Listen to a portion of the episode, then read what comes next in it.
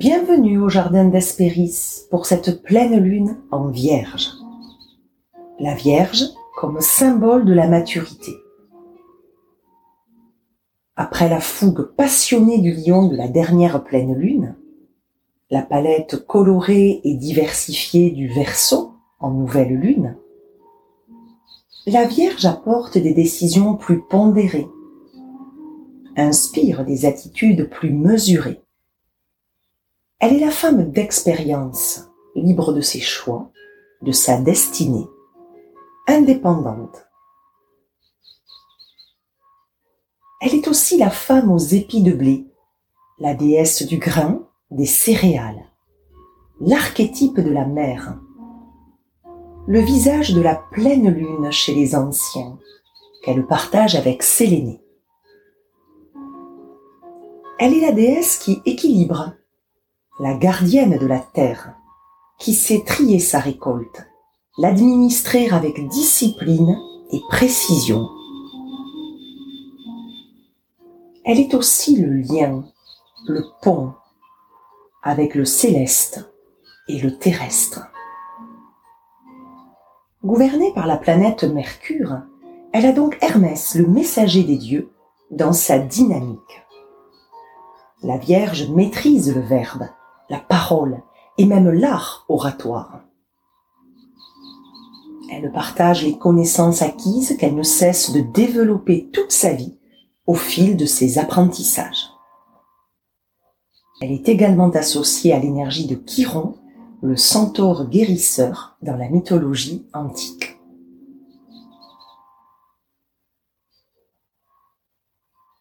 Elle est la papesse du tarot, celle qui sait et qui puise dans les livres ses connaissances, les savoirs qu'elle saura mettre au profit de la communauté dans son grand dévouement. Et parfois, dans certaines versions du tarot, elle est appelée la grande prêtresse. À la fois maîtresse de la parole et pilier de la guérison, avec l'archétype de la guérisseuse qu'elle porte en elle, elle ne peut couvrir la voix un épisode consacré à trois femmes de l'Antiquité qui ont osé, malgré un statut jugé souvent mineur, inférieur. Trois femmes qui ont osé, qui ont eu le courage, l'énergie et l'audace de porter leur voix sur la scène publique, de croire en leur message et de contribuer à plus de modernité dans les pensées, à bousculer certains codes instaurés, à tout simplement s'exprimer sans peur et en ayant confiance en leurs idées. C'est pourquoi cette pleine lune en vierge est l'occasion parfaite pour mettre en lumière des femmes qui, par leur parole, leur posture et leur courage, ont été à la fois des oratrices et des guérisseuses. Des femmes médecins qui se sont mises au service de la communauté, les prêtresses et les prophétesses qui ont fait descendre par leurs paroles le divin aux hommes. Des femmes hors normes qui ont enseigné et qui ont transmis leurs connaissances. Dans cet épisode, je vous propose de rencontrer trois femmes qui ont bel et bien existé dans la société antique et qui ont œuvré pour changer le cours de l'histoire. Lysimaque, la prêtresse d'Athéna, Sappho, la poétesse aux cheveux tressés de violette, de rose et au sourire de miel, Aspasie, l'intellectuelle et l'émancipatrice.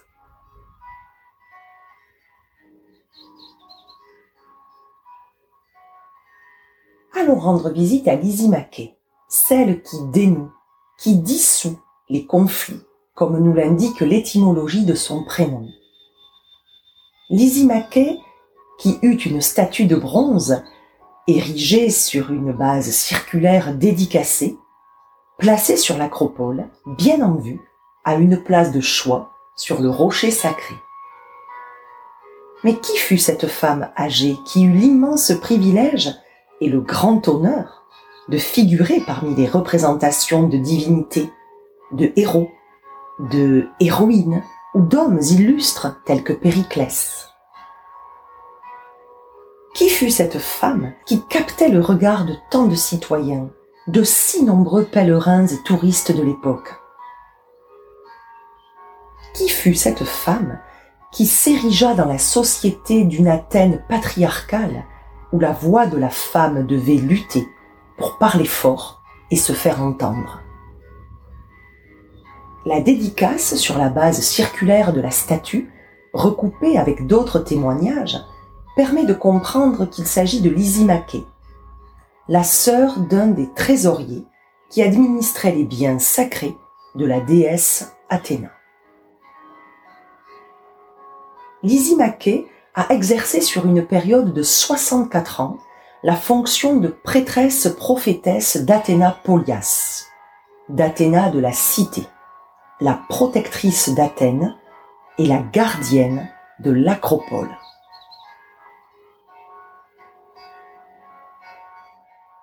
Cette femme n'est pas mythologique. Elle n'est pas affiliée à des anecdotes. Elle a bel et bien existé. Elle fut détentrice de la fonction cultuelle la plus importante et la plus prestigieuse chez les Athéniens. La femme sage par excellence, respectable et respectée. La visionnaire, auréolée de toute la grandeur de sa charge publique exceptionnelle, prêtresse à vie de la déesse protectrice d'Athéna. Mariée et mère de famille, partageant son existence entre la dévotion pour le culte d'Athéna et le dévouement pour son foyer et sa maternité, Lysimaché nous subjugue entre scène publique et espace privé, à une époque où les femmes athéniennes étaient plutôt cantonnées dans la seconde sphère, celle du gynécée. Cette femme, âgée de plus de 80 ans à sa mort, est la prêtresse connue de la déesse tutélaire de la cité d'Athènes.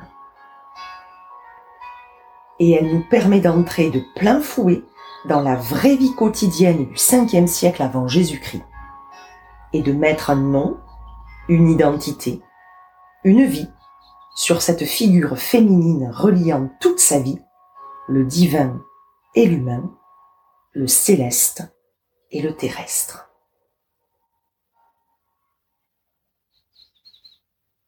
Je vous propose de profiter de cette pleine lune pour éclairer le parcours de Lysimaché, qui ouvre la voie à quelques 27 femmes athéniennes, prêtresses d'Athéna. Cette femme, dans le dernier quart du 5e siècle avant Jésus-Christ, inaugure la prêtrise au féminin d'Athéna et permet de renouer avec les racines très lointaines des origines de la cité athénienne mais aussi de la puissance du féminin, sacré et vénéré dans les sociétés primitives antiques.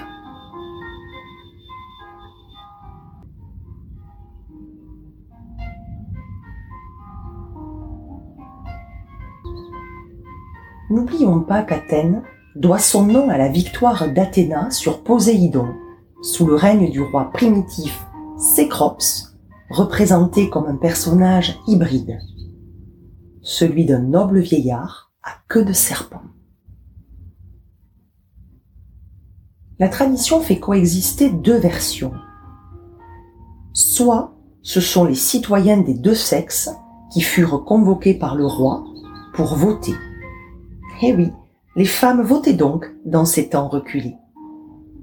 Et on dit que grâce au vote d'une femme, majoritaire sur le nombre d'hommes, Athéna remporta la victoire. Soit c'est le roi lui-même qui consacra Athéna comme déesse tutélaire de la cité pour la remercier d'avoir planté l'olivier, le premier d'une longue série d'oliviers sacrés, quand le dieu Poséidon proposait aux citoyens un lac d'eau salée c'est bien la déesse qui produit la marque de son pouvoir sur le pays reléguant à la seconde place Poséidon.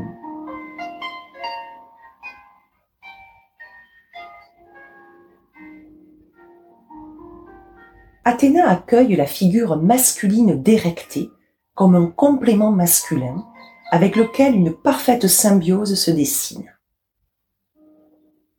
Érectée aurait jailli de la terre, et c'est Athéna qui l'aurait élevée. D'après Homère, la déesse l'installa dans son temple, l'Érectéion, situé sur l'acropole d'Athènes. Ce temple conservait une statue rudimentaire d'Athéna en bois d'olivier, sortie lors des processions et des fêtes en l'honneur de la déesse. Ce temple est qualifié d'hybride car il comporte une façade de colonnes ioniques et un portique sorte de terrasse ouverte. Juste magnifique, que soutiennent six cariatides, les gracieuses.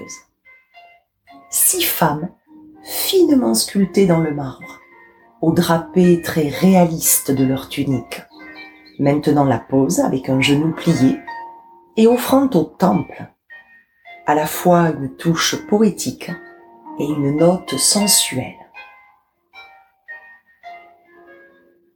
Et de ces temps très primitifs, la mythologie fait déjà servir Athéna par une prêtresse, fille de Cécrops, appelée Agloros. On dit que c'est elle qui, la première, instaura d'orner, de parer, de faire briller les représentations divines, tradition qui restera lors de la fête des Panathénées, où des jeunes filles tisseront et broderont le péplos, le manteau précieux dont la statue d'Athéna était ornée lors des processions. Agloros se suicidera en se jetant du haut des remparts pour exaucer la réponse de l'oracle de Delphes. Lorsque la cité d'Athènes est menacée par l'adversaire Thrace pour destituer Athéna de son pouvoir et la remplacer par Poséidon, une lecture du patriarcat en germe, la Pythie prophétise la volonté du dieu Apollon. Une fille, jeune vierge, dévouée au culte d'Athéna, doit être sacrifiée. Agloros d'elle-même donne une suite favorable à l'oracle et à Athènes, qui conserve la toute-puissance féminine d'Athéna.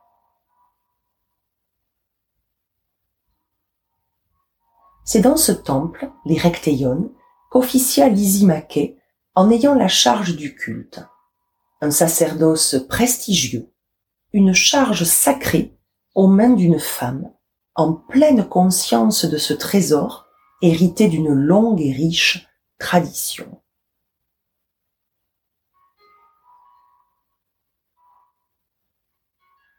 La famille de Lysimaché compte dans ses ramifications généalogiques des prêtres au service de Poséidon. Et c'est ainsi que rivalité et confrontation des temps passés sont devenues collaboration et complémentarité entre prêtresse et prêtre, entre les deux polarités, féminin, masculin.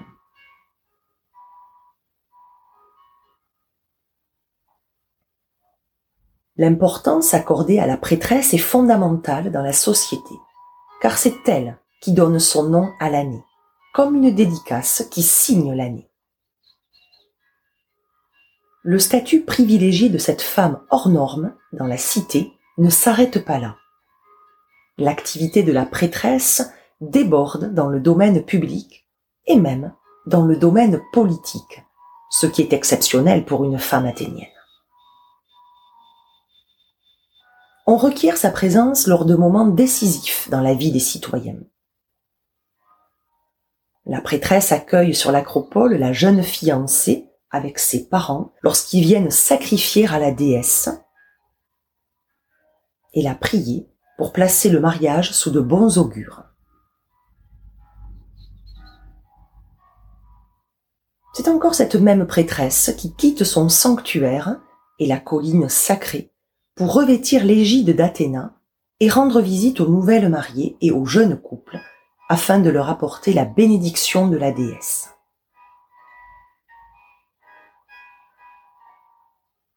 cette mission révèle l'intimité dans laquelle vivent la déesse et sa prêtresse. Une intimité qui brouille les frontières entre ces deux figures féminines appartenant à deux mondes distincts, celui des dieux et celui des hommes. La fusion entre la déesse et sa prêtresse ne s'arrête pas là. On leur attribue la même épithète de détentrice des clés.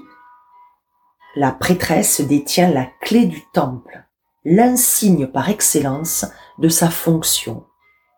De même, on invoque la déesse Athéna comme la gardienne de la cité qui seule détient le pouvoir et les clés. La fonction de prêtresse d'Athéna Polias confère à Lysimaché des droits importants et un destin hors norme, extraordinaire, car elle jouit de privilèges dont sont privées les femmes ordinaires. Libre de ses mouvements et de ses déplacements, la prêtresse, et donc la femme qu'est Lysimaché, s'affranchit de la tutelle masculine. Elle a le droit de prendre des initiatives, de se mettre en relation et d'échanger avec d'autres magistrats. Elle a le droit d'apposer son sceau sur les registres concernant l'argent et les offrandes de la déesse. Elle se doit de rendre des comptes sur la gestion des affaires du temple et de ce fait, elle doit être d'une intégrité et d'une honnêteté irréprochables pour des répercussions bénéfiques sur sa propre personne, sur son mari et sur toute sa ligne.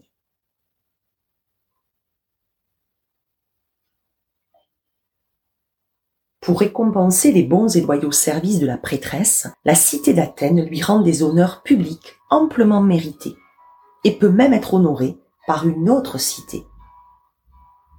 Ce fut également le cas de la prêtresse Chrysis, qui, vers la fin du deuxième siècle avant Jésus-Christ, venu à Delphes à la tête d'une procession athénienne, reçoit de la cité de Delphes des privilèges exceptionnels pour elle et ses descendants. La priorité pour consulter l'oracle de la Pythie, l'exemption des taxes, le droit d'acquérir terre et maison.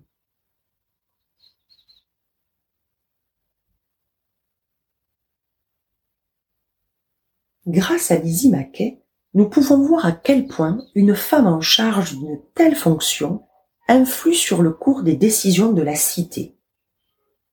Combien elle reçoit reconnaissance et respect de la part des hommes, des magistrats et des autres cités. Et à quel point elle a un poids sur le fonctionnement religieux, social et public de la cité. C'est une couronne que la prêtresse d'Athéna Polias reçoit avec les éloges du conseil et du peuple athénien comme une haute distinction pour celle qui a si fidèlement fait preuve de piété sans faille envers la déesse et la cité. Pendant 64 ans, Lysimaché a su équilibrer vie privée et vie publique sans jamais se départir de sa foi de son dévouement, de sa disponibilité. Bravo à cette femme qui ne fut pas une Athénienne comme les autres.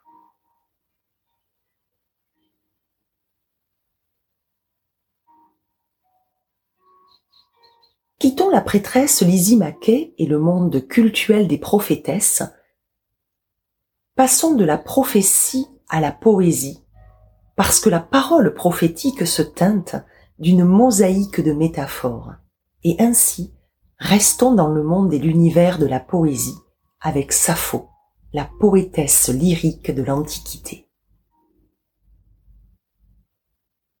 Sappho a été une des femmes les plus renommées de toute l'Antiquité par ses vers. Platon l'appellera la dixième muse, aux cheveux tressés de violettes, de roses, de crocus entrelacés et au doux sourire de miel. Le poète latin Horace dit de ces vers qu'ils sont le feu et l'amour mêlés. Plutarque qualifiera sa poésie de flamme et de braise telle une flambée émise de la bouche de Cacus, un monstre qui crachait du feu, fils du dieu Héphaïstos, vaincu par le héros Héraclès.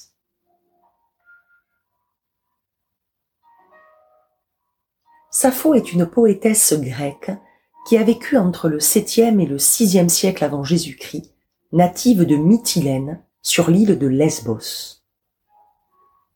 Son père meurt alors qu'elle n'a que six ans. Elle a trois frères. Très rapidement, Sappho se démarque par une liberté de ton exceptionnelle. Elle enseigne aux jeunes filles de son cercle la danse, le chant, la poésie, le théâtre.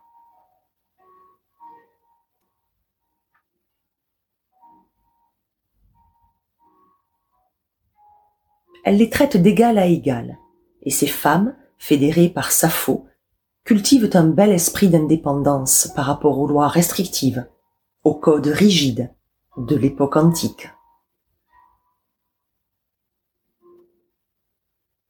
Sappho ne pouvait qu'entrer dans cette galerie de femmes hors normes, indépendantes, ne se souciant pas du regard des autres et assumant pleinement son identité. Elle est reliée à cette pleine lune en vierge pour l'indépendance dont elle a fait preuve et le verbe qu'elle a manié à la perfection. Elle sera mariée et aura une fille, Cléis, à qui elle donne le prénom de sa mère. Elle se retrouvera rapidement jeune veuve et mère célibataire.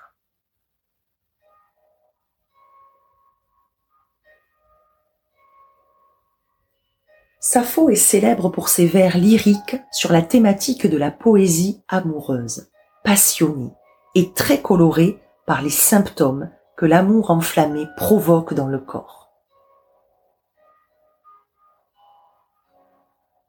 Elle est la première femme poétesse à dire je et à assumer ses écrits. Elle est la voix de l'amour, aussi bien hétérosexuel qu'homosexuel.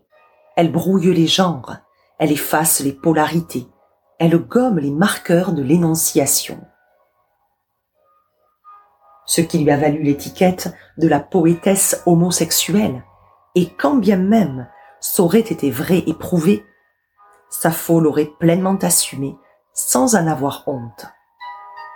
C'est de là qu'est tirée l'expression amour saphique, donnée aux amours homosexuels féminines, ou encore amour lesbien, provenant du nom de son île natale, Lesbos.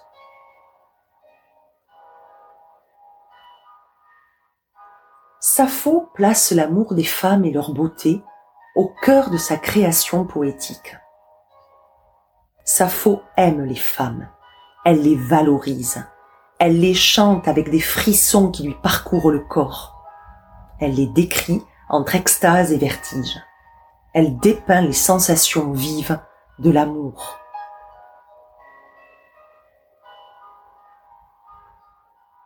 Sappho est une amoureuse de la vie, une vraie amoureuse par les sens. Elle incarne la sensualité et la sexualité sans rougir, sans se mettre de freins ni de barrières.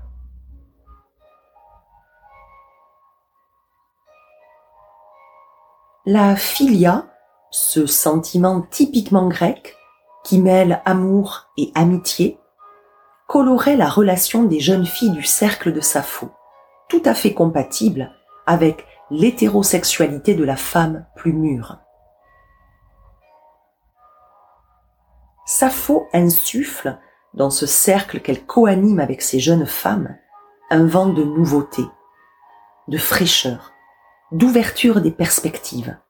Elle les forme autant à la maturité qu'à leur épanouissement physique et intellectuel. Elle crée l'expérience inédite et des souvenirs forts de choses vécues toutes ensemble dans le parcours initiatique de ces jeunes filles.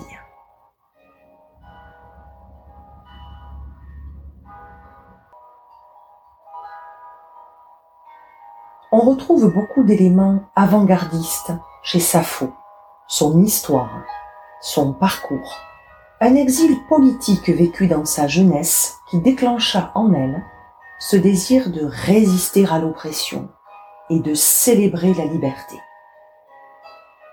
Une envie irrépressible de former ces jeunes filles pour leur apprendre à ne pas rougir de leur choix, à assumer leur corps, à alimenter leur feu intérieur sans en avoir peur, à être en pleine possession de leur puissance, de leur féminité et de leur identité. Pour autant, Sappho fut-elle féministe? Son enseignement était tout simplement un véritable hymne à la liberté. Liberté d'être femme, liberté d'aimer qui on voulait, liberté d'être qui on voulait être, à une époque où affirmer cette liberté était un véritable acte engagé, politique, révolutionnaire, audacieux. Des documents concernant Sappho furent brûlés au XIe siècle par l'Église sous le pontificat de Grégoire VII. Par conséquent, de nombreux livres ont été perdus.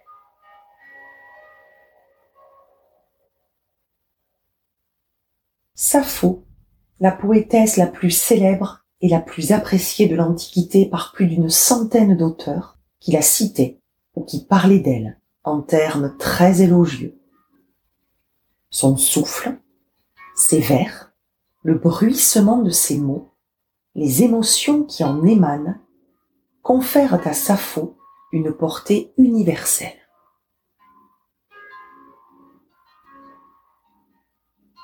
Elle meurt de vieillesse, sans précision attestée sur son âge. On raconte que le célèbre poète, chanteur et musicien Orphée une fois qu'il eut perdu à tout jamais sa bien-aimée, Eurydice, les femmes dédaignées par Orphée se vengèrent en l'assassinant. La tête du poète aurait roulé dans les flots jusqu'à l'île de Lesbos. On dit que la bouche d'Orphée déclamait des vers et même des oracles. Arrivé à Lesbos, Orphée ne pouvait qu'inspirer une postérité poétique à l'île grecque un célèbre tableau de Gustave Moreau reprend ces éléments mythologiques.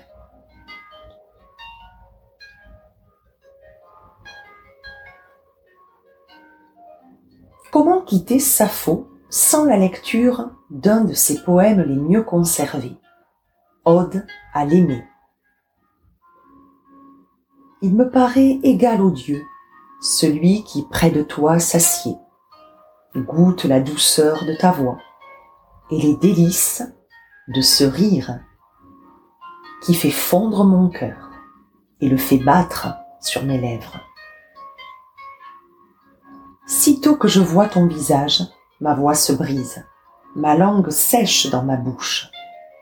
Un feu subtil court sous ma peau.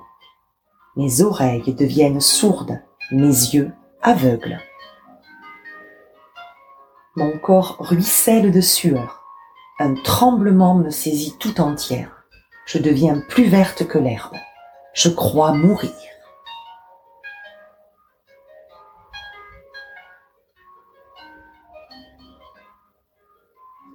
Ces vers inspireront le poète latin Catulle, la poétesse du XVIe siècle Louise Labbé, puis Ronsard, mais aussi quelques vers de Phèdre dans la tragédie écrite par Racine.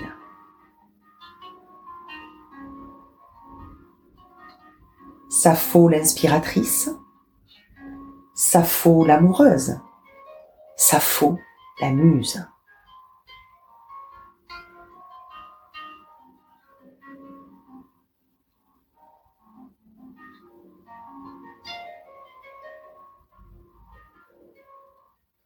Comme dernier volet de ce triptyque de femmes exceptionnelles et indépendantes qui ont eu de l'influence, faisons connaissance avec Aspasie, sans doute la femme la plus célèbre de toutes les femmes grecques de l'époque classique. Célèbre car elle fut la compagne de Périclès, qui apporta son rayonnement à Athènes au 5 siècle avant Jésus-Christ. On appela le siècle d'or le siècle de Périclès. Célèbre car elle fut une conseillère et une inspiratrice pour l'homme politique Périclès. Connue et reconnue, car elle apporta un vent de nouveauté et de fraîcheur à la société antique. Elle apporta d'Asie mineure, d'où elle était originaire, savoir, culture et indépendance féminine. En effet, en Asie mineure, les jeunes filles avaient le droit d'accéder aux études supérieures et pouvaient apprendre n'importe quel domaine, qu'il s'agisse de philosophie, de littérature, de science, de rhétorique. Aspasie, dont le prénom signifie la bienvenue, ne le fut pas tant que cela à Athènes, car elle était une étrangère aux yeux des Athéniens, et elle l'est restée jusqu'à sa mort. Elle marqua les esprits, car elle fut en couple avec l'Athénien le plus puissant et le plus prestigieux que fut Périclès. Mais c'est cette identité, c'est cet ADN qui fera d'Aspasie, native de la ville de Milet en Asie mineure, l'emblème de la liberté au féminin. Elle apporte à Périclès une ouverture de perspective comme de cœur. Lui qui, avant de connaître Aspasie et d'en tomber fou amoureux, prononce un discours dans lequel la plus grande gloire pour une femme est qu'on ne parle pas d'elle, qu'elle reste plongée dans l'anonymat. Propos tenus par l'homme le plus connu de l'Antiquité et par l'homme dont le nom sera associé à celui d'Aspasie. On ne dira plus seulement Périclès, mais Périclès et Aspasie voire Aspasie et Périclès. Propos tenus par un homme dont la compagne sera tout aussi célèbre que lui.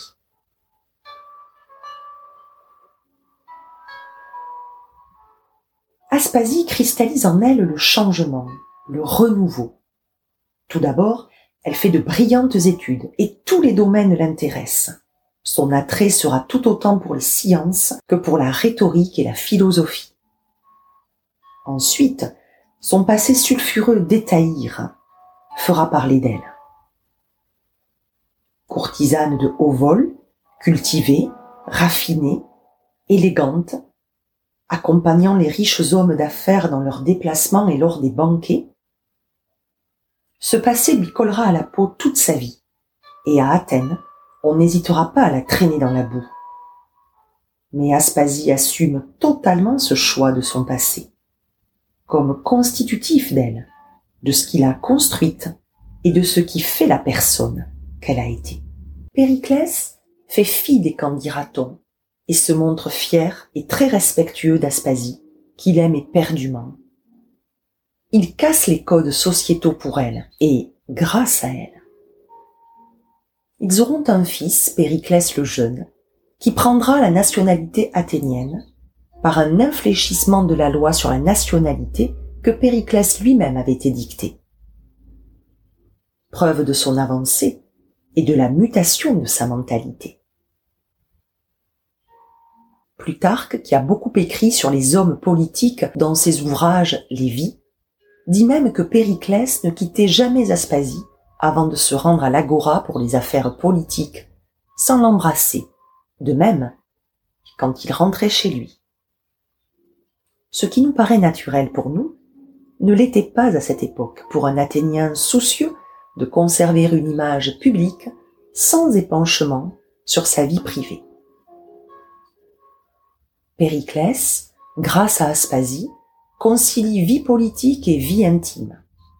Il évolue à ses côtés et il apprécie grandement la vivacité d'esprit, la finesse et la sagacité des réflexions de sa compagne, au point de prendre un vif plaisir à s'entretenir avec elle des affaires publiques.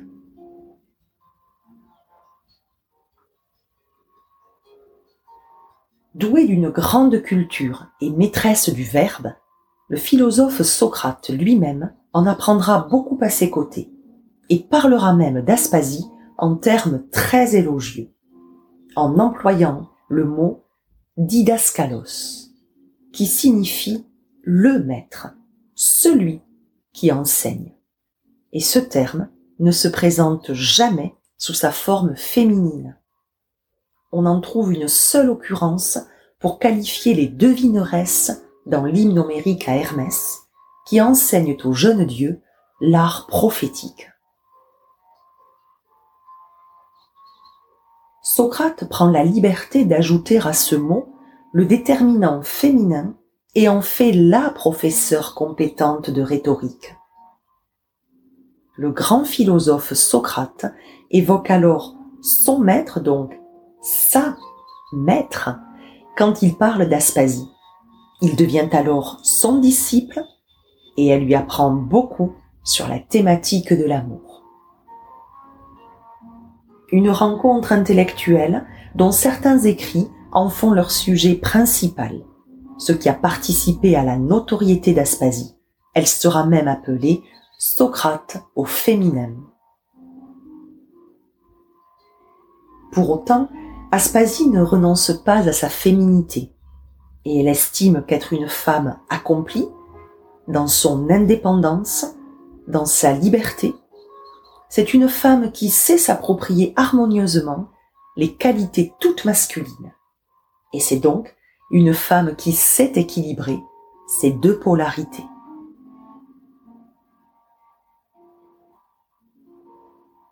À Athènes, plus que dans d'autres cités grecques, l'image de la femme est très clivée entre la figure de l'épouse, mère des enfants, dépourvue de toute autonomie personnelle, de toute personnalité juridique, et la figure de la femme libre, souvent associée à la courtisane, experte au plaisir de l'amour, intelligente et bonne conseillère. Et c'est cette seconde figure féminine qu'Aspasie choisit de représenter en étant la figure intellectuelle, libre et libérée. La figure de la femme qui s'assume dans toute son authenticité. Elle incarne la femme dans toute sa puissance. Elle est l'emblème de la puissante inspiratrice qui, par les messages qu'elle délivre, insuffle des élans nouveaux, provoque des prises de conscience sur le fonctionnement de la société athénienne et sur la place de la femme dans cette société. Elle ose parler aux intellectuels, elle ose organiser, recevoir, et dans son cercle se pressait l'auteur de tragédies Sophocle, l'artiste sculpteur Phidias, des architectes, des poètes comme des philosophes. Aspasie offrait ainsi à Périclès le charme d'un foyer chaleureux et le lieu où régnait amitié et échange, nourriciers et constructifs, reliant les plus grands artistes et penseurs de l'époque antique.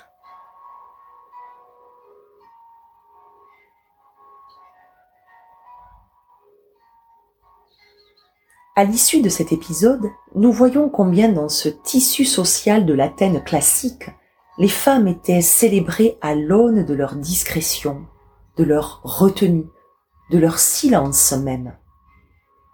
Quelle meilleure place pour une femme dite ordinaire que de rester dans l'anonymat, dans les recoins du gynécée, et de voiler de pudeur ses émotions, ses idées, ses envies. Et paradoxalement, que de femmes hors normes, extraordinaires, ont pris place sur les scènes de théâtre et dans les textes tragiques comme comiques.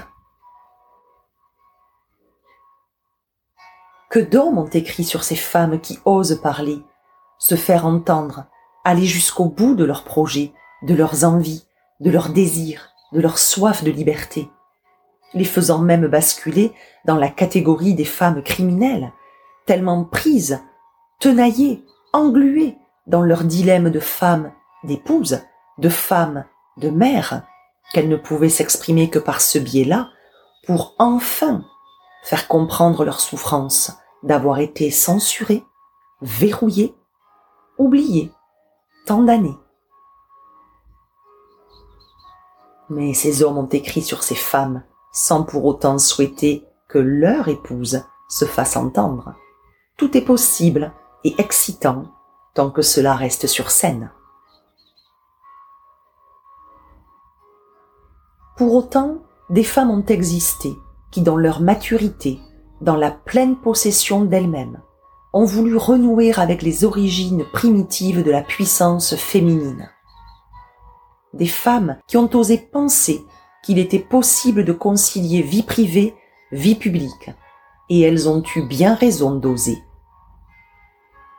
De porter leur voix, de créer du mouvement dans les codes sociétaux, de démontrer qu'elles pouvaient sortir de l'ombre, qu'elles pouvaient, venues de cités autres que celles d'Athènes, exporter leurs idées et diffuser leurs messages à travers la société. Pour prouver que hommes et femmes, masculins, féminins, pouvaient coexister, se compléter, se nourrir l'un de l'autre et enrichir le lien. Des tisseuses de liens dans la toile sociale. Des femmes qui ainsi n'étaient pas uniquement désignées par l'appellation épouse d'un tel, sœur d'un tel autre, des femmes qui ont gagné en épaisseur, en densité, par elles-mêmes, pour elles-mêmes et pour la postérité.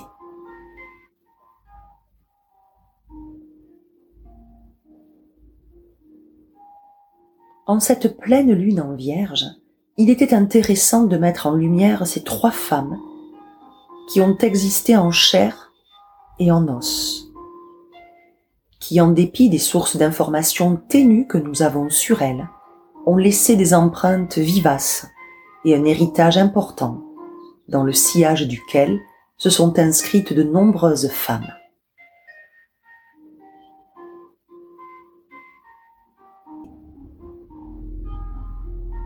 Cette pleine lune en vierge était le moment opportun pour manifester l'audacieuse aventure de ces trois femmes indépendantes ces courageuses pionnières de l'Antiquité. Tour à tour oratrices, maîtrisant la parole, croyant en la communication, en la diffusion de leurs idées, et également guérisseuses, chacune à leur manière, avec une foi inconditionnelle dans leur médecine de la parole, de la transmission et du relais qu'elles ont passé à d'autres femmes.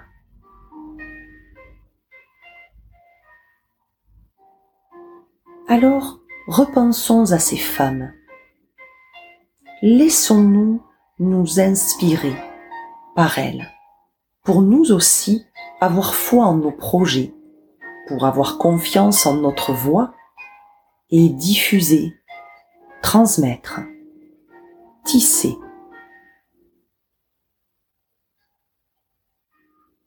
Ressentons en nous leur résonance et les vibrations qu'elles nous procurent. Que nous disent-elles? Que nous enseignent-elles?